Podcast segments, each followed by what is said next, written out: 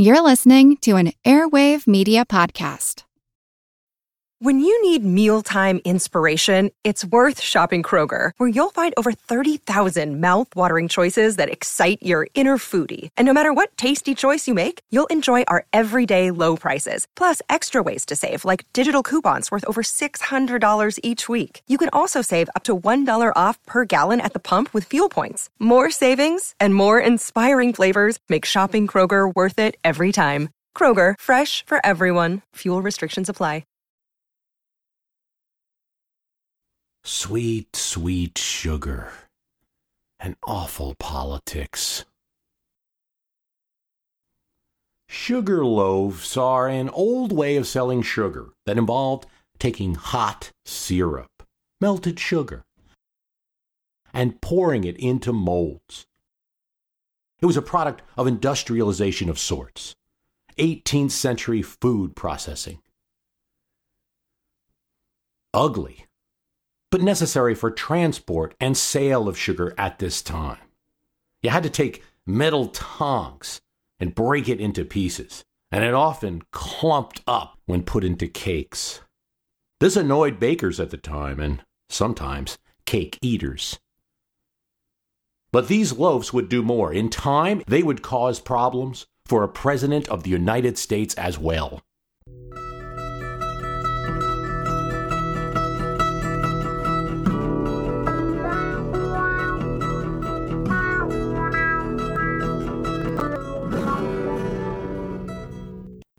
We'll get into that, but first, let's go back to Philadelphia, seventeen ninety-three, the yellow fever epidemic. We talked about Doctor James Hutchinson in a past episode, who died in this fever.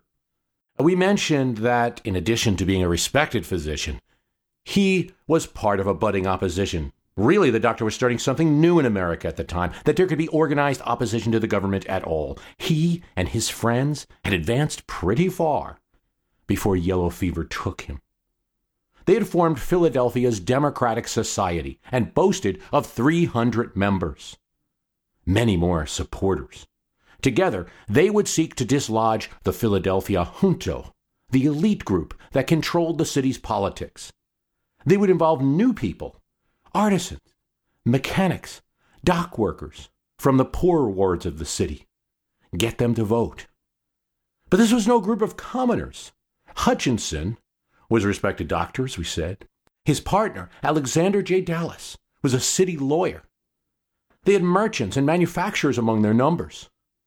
A German Republican society was also formed. Germans had been the bulwark of the independence movement in Philadelphia and a significant group in the city.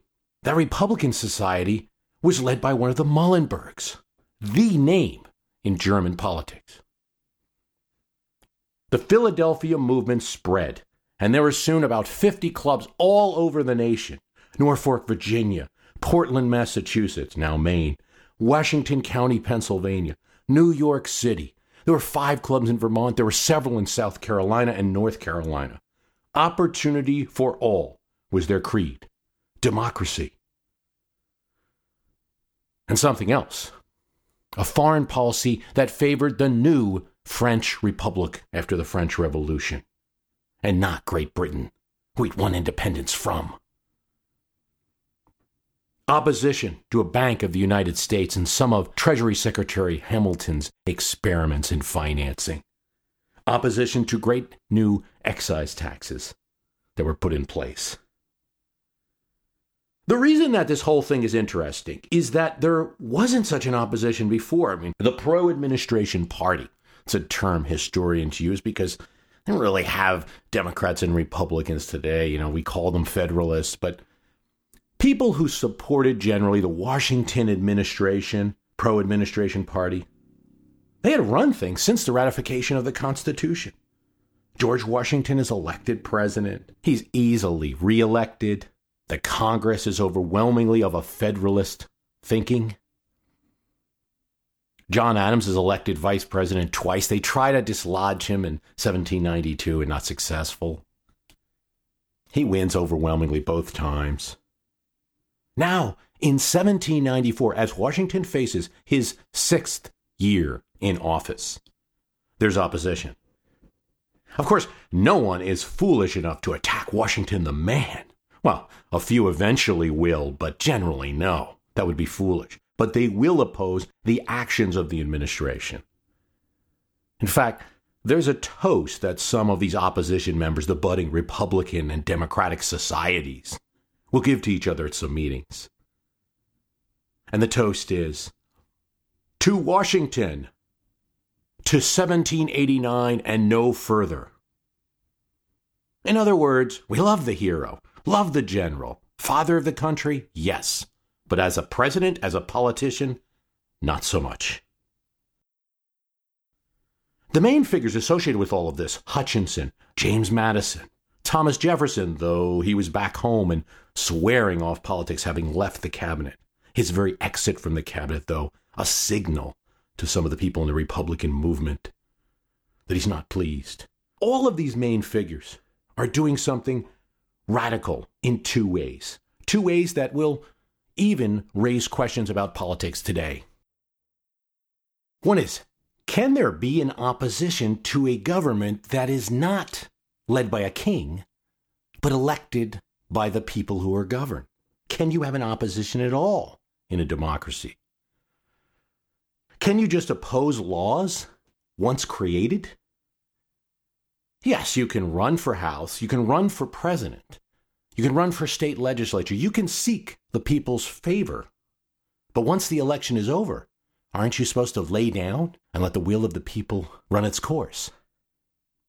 Sounds crazy. It's not even a question anymore. We have full-time opposition parties. But it is a bit then. Hamilton writes a letter to Washington saying he doesn't understand how there can be anything called constitutional resistance to the government. There is no resistance to the government. Laws must be followed, once enacted by the representatives of the people. And the second question is, what role is there for these clubs, these societies, which would be mocked as self-created societies? Who made them boss? Why would they assume a power larger than the elected representatives of the entire people? They have no endorsement from the people or even from their state legislature. See, this sounds unquestionable today. Of course you have the right to form clubs and associations that will lobby the government, sometimes lobby the government for you. Of course, if you're in a union, you can show up at your state assemblyman's office or your congresswoman's office and plead your case along with your union members. If you're a small businessman, of course you can go visit your congressman and try to get positive legislation for your business. We don't even think about these things today. And if you don't want to go alone, you can call yourselves the Connecticut Small Business Association and do it. We don't even think about or question these things today. But it was then. And really, some of the issues in both of these questions are still alive. I mean, you look at the Citizen United debate. Similar questions are raised. How can we have these entities who speak when they're not people? Similar questions were raised about these societies. Now, we can think of these groups as either doing us a great favor or doing great harm to the republic.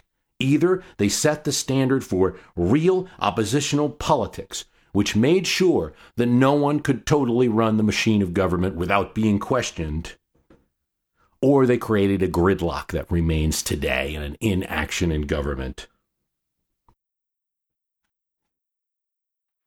There's a cartoon that appears at this time, and it was called A Peep into the Anti-Federalist Club. An etching appears in newspapers around the country, showing rough sketches, I mean, almost childlike sketches, cartoonish figures.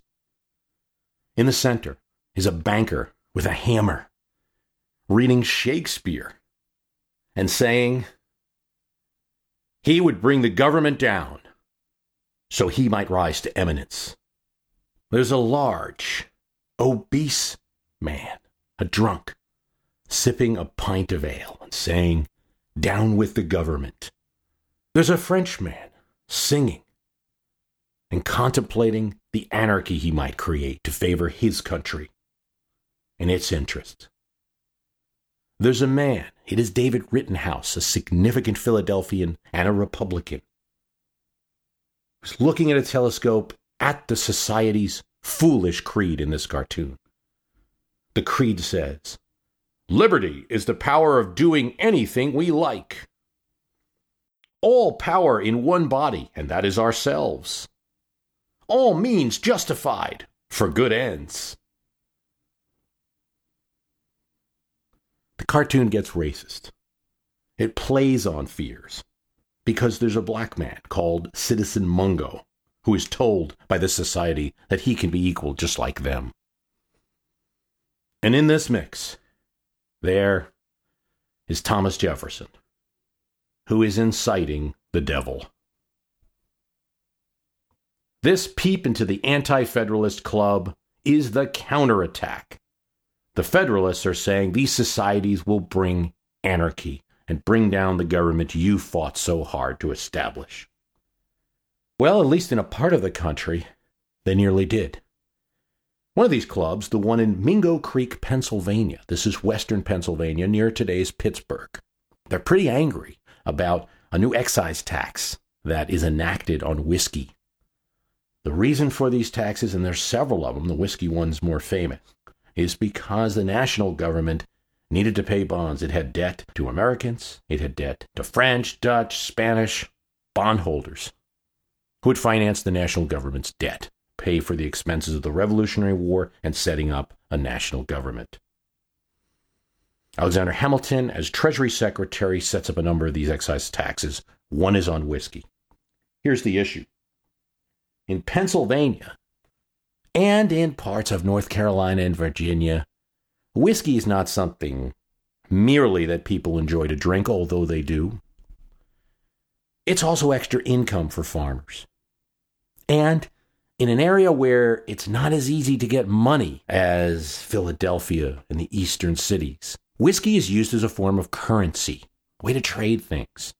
The federal government institutes a special excise tax on stills. Well, this group, the Mingo Creek Association, decides they've had enough. They make it impossible to enforce the excise in the area, and they attack the excise collector's house. There's a shootout. The excise collector does escape, but several men are shot.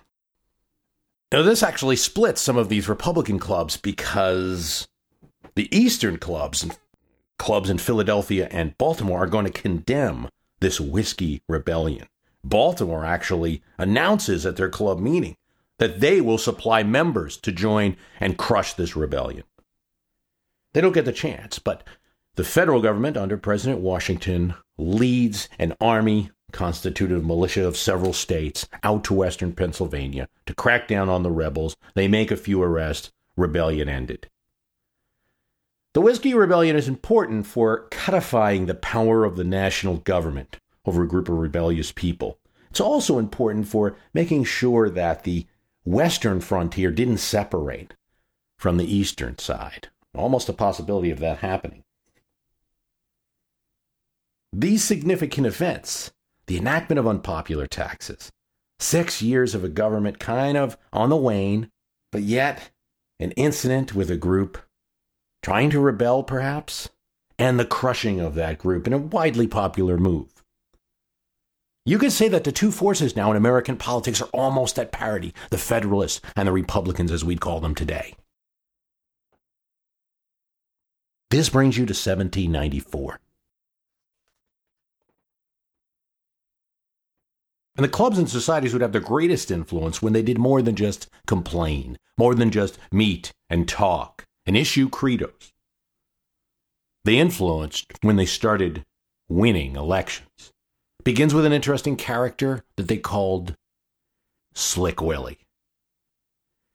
No, I mean, actually, they didn't really call him that, but almost the same thing. John Swanwick was, the broadsheets of Philadelphia would tell you, as slippery as an eel. That's because he was an unlikely hero. He was a wealthy banker who became a Republican. He worked with Robert Morris, premier financier in America, one of the wealthiest men in the nation, in North America, certainly in Philadelphia. He was his cashier, then his partner. And then, either because he wanted special favors and didn't get them, that's what the opponents will tell you, or because he legitimately wanted the country to be freer for people, he joins the club formed by Hutchinson and Dallas. Then he runs for the state assembly in seventeen ninety-two, and he wins, appealing to new voters. Pennsylvania was very liberal about its voting. And he does something else. He announces that he will challenge Thomas Fitzsimmons for his seat in the House of Representatives. Oh, well, this is not a big deal today, right? Politician on the make announces he's going to run for another office. Not a big deal.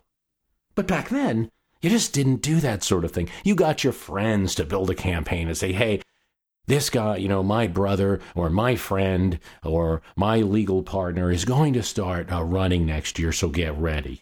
No. Swanwick comes out and says, I'm running for Fitzsimmons' seat. He has some assets. Swanwick is a good speaker, and he's got a knack because, oddly enough, he's also a poet, and he's going to publish a book of poetry that will enter American literature. And yes, in that anti-federalist cartoon, he is the banker who's quoting Shakespeare. But he's got more than just good oration skills. He's got a great issue. The new federal excise taxes, which anger manufacturers and workers. There's a couple of them. We talked about whiskey. There's also a tax on snuff. This is inhaled tobacco. Now, it's not just like Republicans like to smoke. There's two hundred fifty jobs in this industry in Philadelphia. And the workers and the manufacturers alike are mad about the new excise tax. There's also a tax on sugar sold by the loaf. Sugar is a big industry in Philadelphia, and there's many of these mills where they make sugar loaves. Plus the whiskey tax. Swanwick is careful here. He doesn't support the rebellion, but he thinks the tax should be reduced or eliminated. He speaks out with his political poetry to the masses. Philadelphia is divided into wards, and significant Republican club members are in charge of these wards to get out the vote. This is the largest particular organization of its time. Meanwhile, up in Boston, which was Federalist, pro-administration, generally speaking, Federalist territory, Republicans are starting to hold rallies, attacking two representatives in particular, Fisher Ames and Samuel Dexter, who are key Federalist incumbents in the House. They have large rallies in Faneuil Hall in Boston, and they take some of Dexter's speeches and totally misquote them, making him sound more pro-British. The crowds are enraged. Federalists fight back, with newspapers comparing the Federalists to French radicals, Scottish rebels, and anarchists. In all of this, a schooner owned by a leading Federalist is raided by a group of angry mobsters connected to Republicans. And the Federalists accuse the Republicans of now starting a navy to take over the nation. There's no D N C or R N C at this time. The Republican effort is a group of separate people in their states, united, however, by their general correspondence and visits to each other.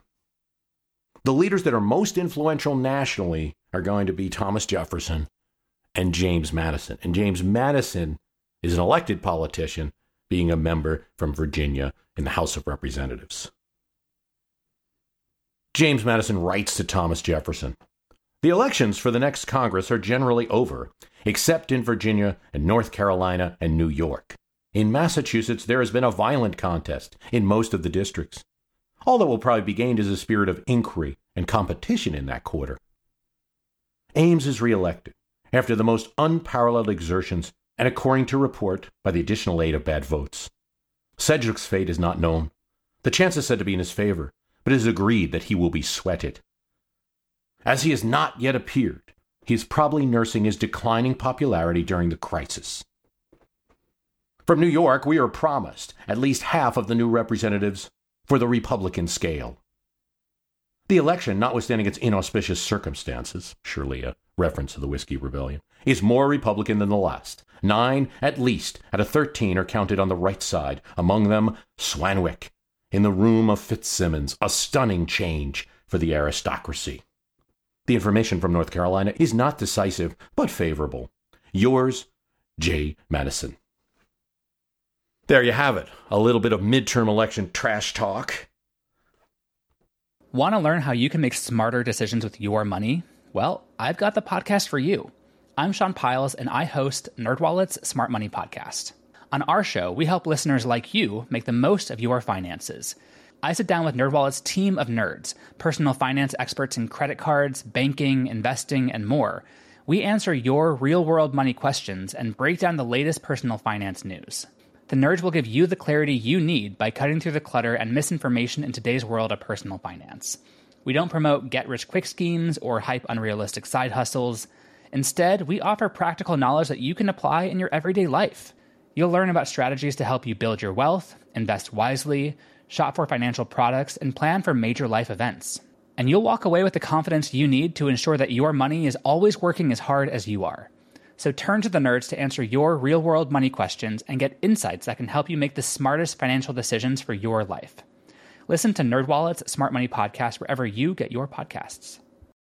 Hi, it's Bruce. Listen, we all know the news headlines are full of wild stories, like how the world is tipping towards authoritarianism, all while somehow, simultaneously, freezing, flooding, and on fire. It's a lot to take in. But what if, instead of being on the brink of disaster, we're actually on the cusp of a better world?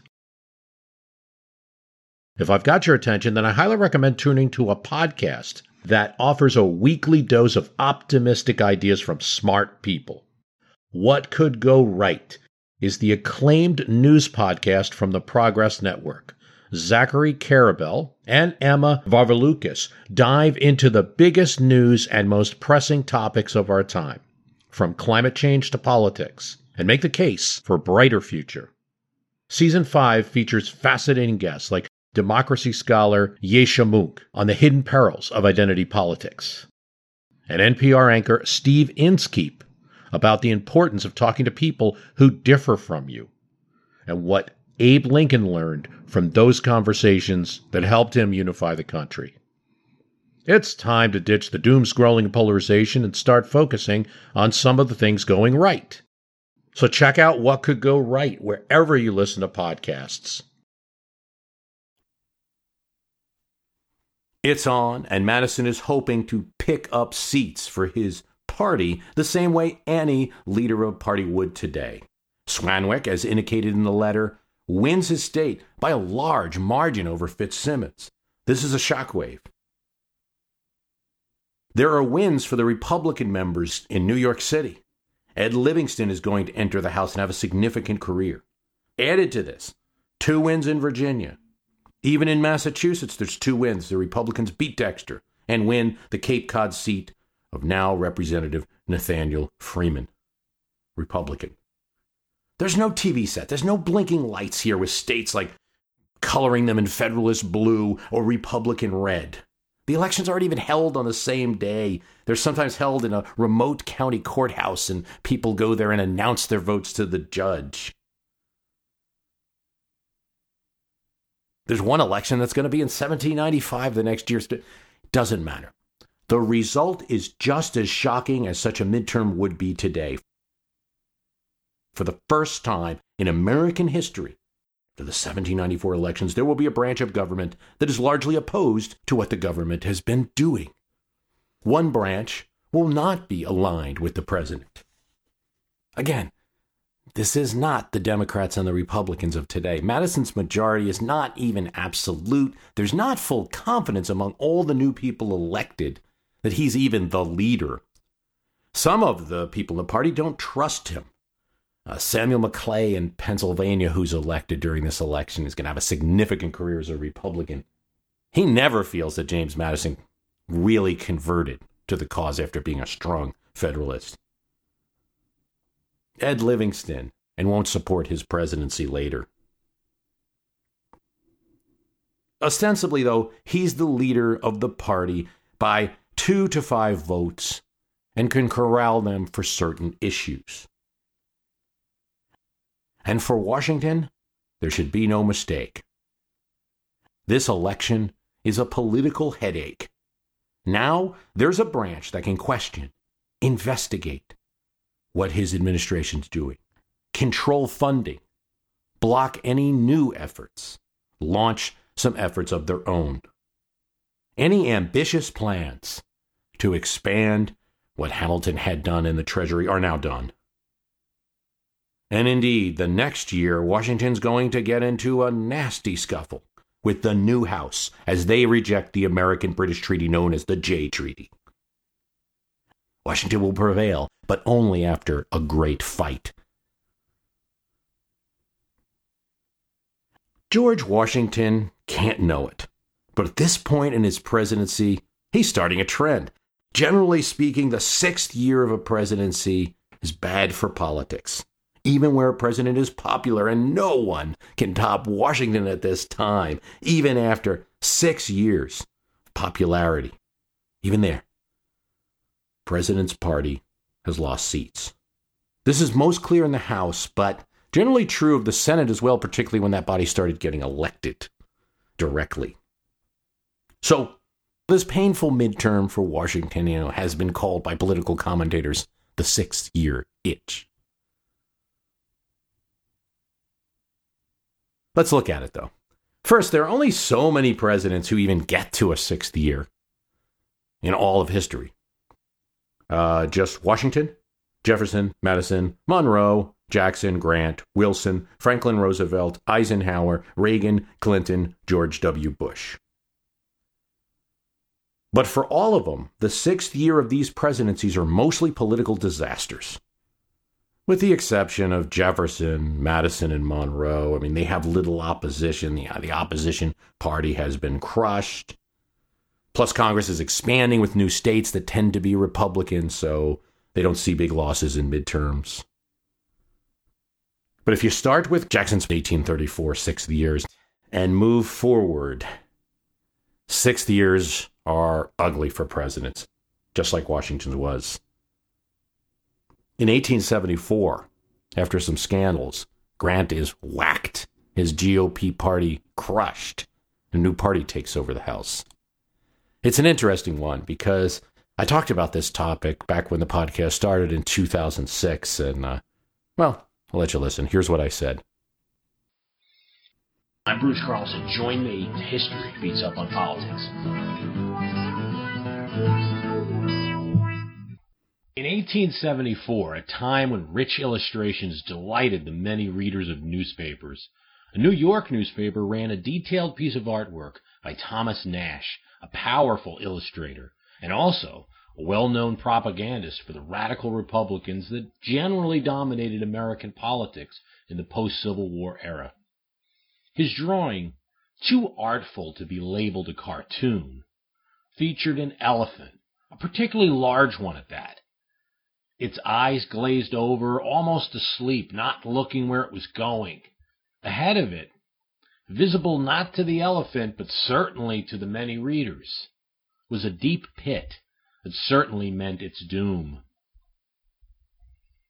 This is the elephant that would become what is now familiar to us as the proud symbol of the Republican Party, idolized in pictures, celebrated at Republican Party functions at the state, local, national levels. Yet this proud elephant we know is not what Nash meant to convey at all in his drawing. Nash's elephant didn't represent the Republican Party, only its electorate. The words Republican voters were written on its side. His drawing featured a large enraged animal. It was stomping all over the ground, waving its trunk, and at its heels was a jackass. And yes, indeed, the jackass that would one day become the donkey. And yes, it is quite ironic that an anti-Democrat would end up choosing the embraced symbol of the Democratic Party, albeit in its milder donkey form. This jackass was the clear villain in Nash's graphic story, chasing the huge elephant and pushing him towards a pit. The scene of Nash's artwork was President Grant's second term, and the second year of that second term, eighteen seventy-four, a time that was tinged with opinions of Republicans involving corruption and economic downturn. The Republican Party was split between radical Republicans who wanted to pursue Reconstruction and liberal Republicans who did not.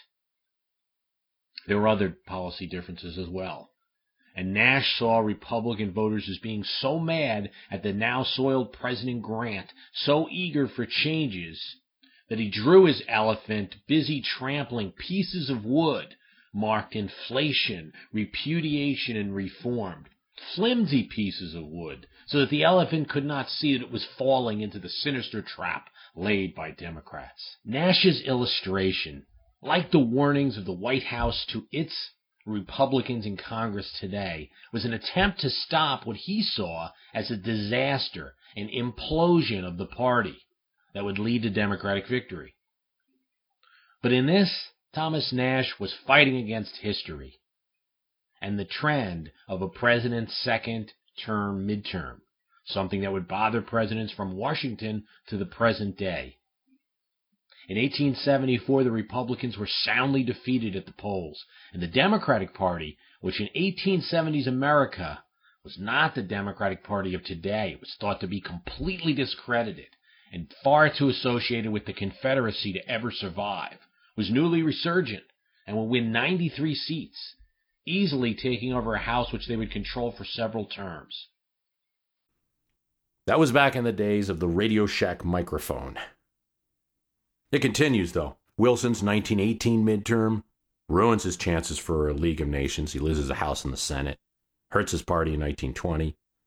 Franklin Roosevelt's nineteen thirty-eight midterm shuts down the expansion of the New Deal, fills Congress with opponents of Franklin Roosevelt. Now, some of them are Democrats. The party doesn't lose control of either body in the Congress, but it fills the Congress with opponents of him of both parties. nineteen eighty-six, also significant. It is the end of Reagan and the G O P's domination of the Senate, which they had captured in nineteen eighty. Eisenhower's also hit hard. nineteen fifty-eight, loses thirteen seats in the Senate. So, in modern history, you have just one exception, and that is the sixth year of Bill Clinton. Uh, that is nineteen ninety-eight. And his party actually gains five seats in the House, breaking this trend. Or so we thought. Because in two thousand six, in George W. Bush's sixth year, the trend continues. Huge loss in the House, loss of the Senate. Clinton's was seen as a victory because, of course, the expectations were that President's Party does not gain in the sixth year of the presidency in that midterm. But, you know, closer examination, it's not much of a victory. It's kind of like a null result. Uh, the party gains five seats in the House. It's not significant, doesn't change control of the House. Democrats don't get the House back. No gain in the Senate. Actually, in terms of popular vote, in votes for the House of Representatives in nineteen ninety-eight, more votes go to Republican candidates, even though more seats go to Clinton. So there's an element of, of districting that helps there. Some of the members elected, I mean, there's a guy, Ronnie Shows, who's elected in Mississippi, whose positions are largely those of the G O P. Doesn't really change the picture much for Clinton, but he did break the trend, and that was considered a bit of a stave in nineteen ninety-eight. Impeachment battle was going on. There seemed to be a popular reaction to that and other factors. At least in modern times. Ignoring that nineteen ninety-eight, a six-year president loses seats. Definitely in the House. President by the sixth year loses some influence, you know, six years of statements, and now the statements don't move people. The opposition's a bit stronger. There's intra-party rivals. There's people thinking about the next election. No one really cares that much this year about the House. I mean, we're pretty sure that the House isn't going to change. All eyes for this election are focused on the Senate. The Senate's where the action is. Republicans need, it's fifty-five forty-five. If you count the two independents that vote with Democrats, Republicans need five to tie it and six to gain the Senate. If they tie it, Joe Biden's vice president, and will break votes. So let's look at this. You have six elections where a president was in their sixth year since the time that senators were elected directly, which you have to look at because we really can't account for what state legislatures were doing before that.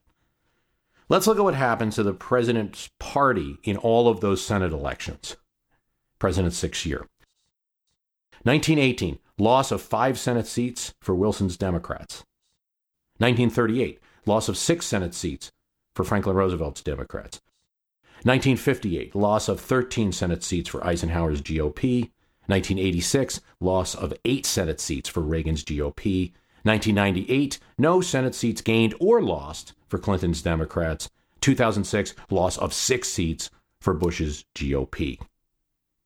The average loss is six seats in a sixth-year election. Odd how that works out. Now, if you want to add in V Ps who took over in the first term of a presidency, then had a midterm in the administration, okay. You got nineteen twenty-six, Coolidge, nineteen sixty-six, L B J, uh, nineteen fifty, Truman, five Senate seats. You're still right around six seats for an average loss in a president or their administration's sixth year. It's bad news, I think, anyone who's rooting for Democrats generally in the Senate. And of course, it's positive news for anybody who would like to see a Republican Senate and Republicans come to power in both houses of Congress. No president since the direct election of senators has ever gained seats for their party in a sixth-year midterm. Your best bet is that kind of fluky midterm of nineteen ninety-eight, which is a no gain, no loss. Your disasters are eight Senate seats lost and thirteen Senate seats lost, which is the high. In the current situation, the odd thing is the exact historical trend is exactly what Republicans need to win. So they need to actually get the average. It's interesting. And don't hear a lot of discussion about this. Yes, of course, you see everything like Larry Sabato and Nate Silver and political prognosticators kind of like that looking at poll data. I think they're doing a very good job of kind of consolidating a lot of polls. I mean, you know, when you go back to the eighties or nineties, all that uh, political talk shows and the like talked about were like, this poll came out this day, and so, you know, the Democrat's going to win or the Republican was going to win. And it was extremely biased because one poll doesn't tell the story. So you've got to, with the internet and with some of these sites, you've got a much better aggregation of polls to try to get to something close to the truth of what's going on on the ground. But it's awfully close.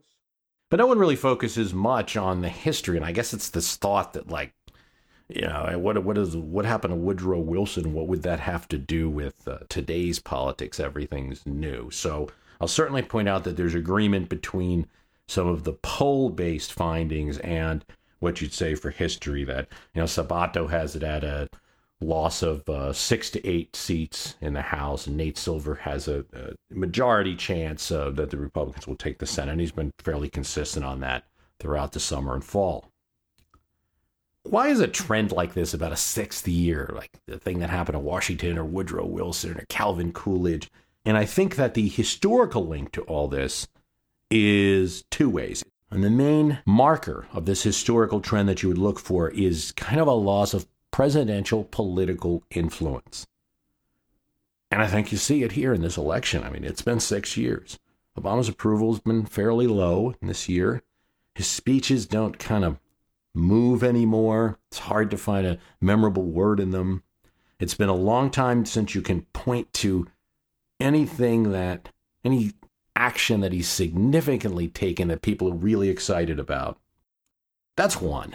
There's another historical trend that, that changes only a little bit over time, is that the voter turnout is very different for midterms than it is for presidential elections. Presidential elections get the best representation of American voters. They're every four years. In the two-year midterms, it drops off. Turnout dropped off nineteen percent between two thousand eight and twenty ten. You know, using that measure, you're going to see probably about thirty-four to thirty-five percent of voters come out for this one. Who's more interested in coming out when it's a low turnout? It's the people who are most angry, most motivated. By the way, turnouts has identical drops in two thousand six, nineteen ninety-eight, nineteen eighty-six. Turnout drops almost anywhere from fifteen to twenty points. Uh, if you look at the Senate this year, G O P pickups look likely, of course, in West Virginia or Montana. They were Democratic seats, but once vacated, doesn't look like much chance of a Democratic win there. Iowa is looking like the Republican candidate. It's close, but looking like the Republican candidate. Alaska, Arkansas, Colorado, South Dakota are areas where you could see G O P wins. At the very least, with all those states, there's a greater chance of capture than there is for any gain from Democrats in the few Republican seats that are up. I mean, Democrats could strike in Georgia or Kentucky. They could get an independent in Kansas. Uh, G O P could possibly win in uh, New Hampshire, and they could, of course, force uh, Mary Landrieu down in Louisiana into a runoff, which she may have some trouble winning. So there's all sorts of interesting factors, like Orman, who's the candidate in Kansas, says, well, I'm going to pledge to side with whoever is the majority party. That's who I'll caucus with, which means that, you know, who he's going to caucus with actually depends on who wins all the other elections. And you have two states, Georgia and Louisiana, that could go to runoffs, so this whole thing might not be decided until January, which is interesting. But despite that, the trend does seem to be right in there with history, with an average of six seats. There, of course, could be changes to that. It is it is very close in some of these races, uh, so certainly not decided. But, you know, if someone forced to uh, me to make a prediction now, it seems like things are right in that historical average of six losses that would change things. I want to thank you for listening. The website is w w w dot my history can beat up your politics dot com. If you enjoy the program, you want more of it, we have an archive. It's eighteen eighty-eight. If you go to the website, sign up there, you'll get, within twenty-four hours, we'll send you a U R L where you can get all of the episodes. And if you do like the program, please tell someone about it. Thanks for listening. As a longtime foreign correspondent, I've worked in lots of places, but nowhere as important to the world as China. I'm Jane Perlez, former Beijing bureau chief for The New York Times. Join me on my new podcast, Face Off, U S versus China, where I'll take you behind the scenes in the tumultuous U S China relationship. Find Face Off wherever you get your podcasts.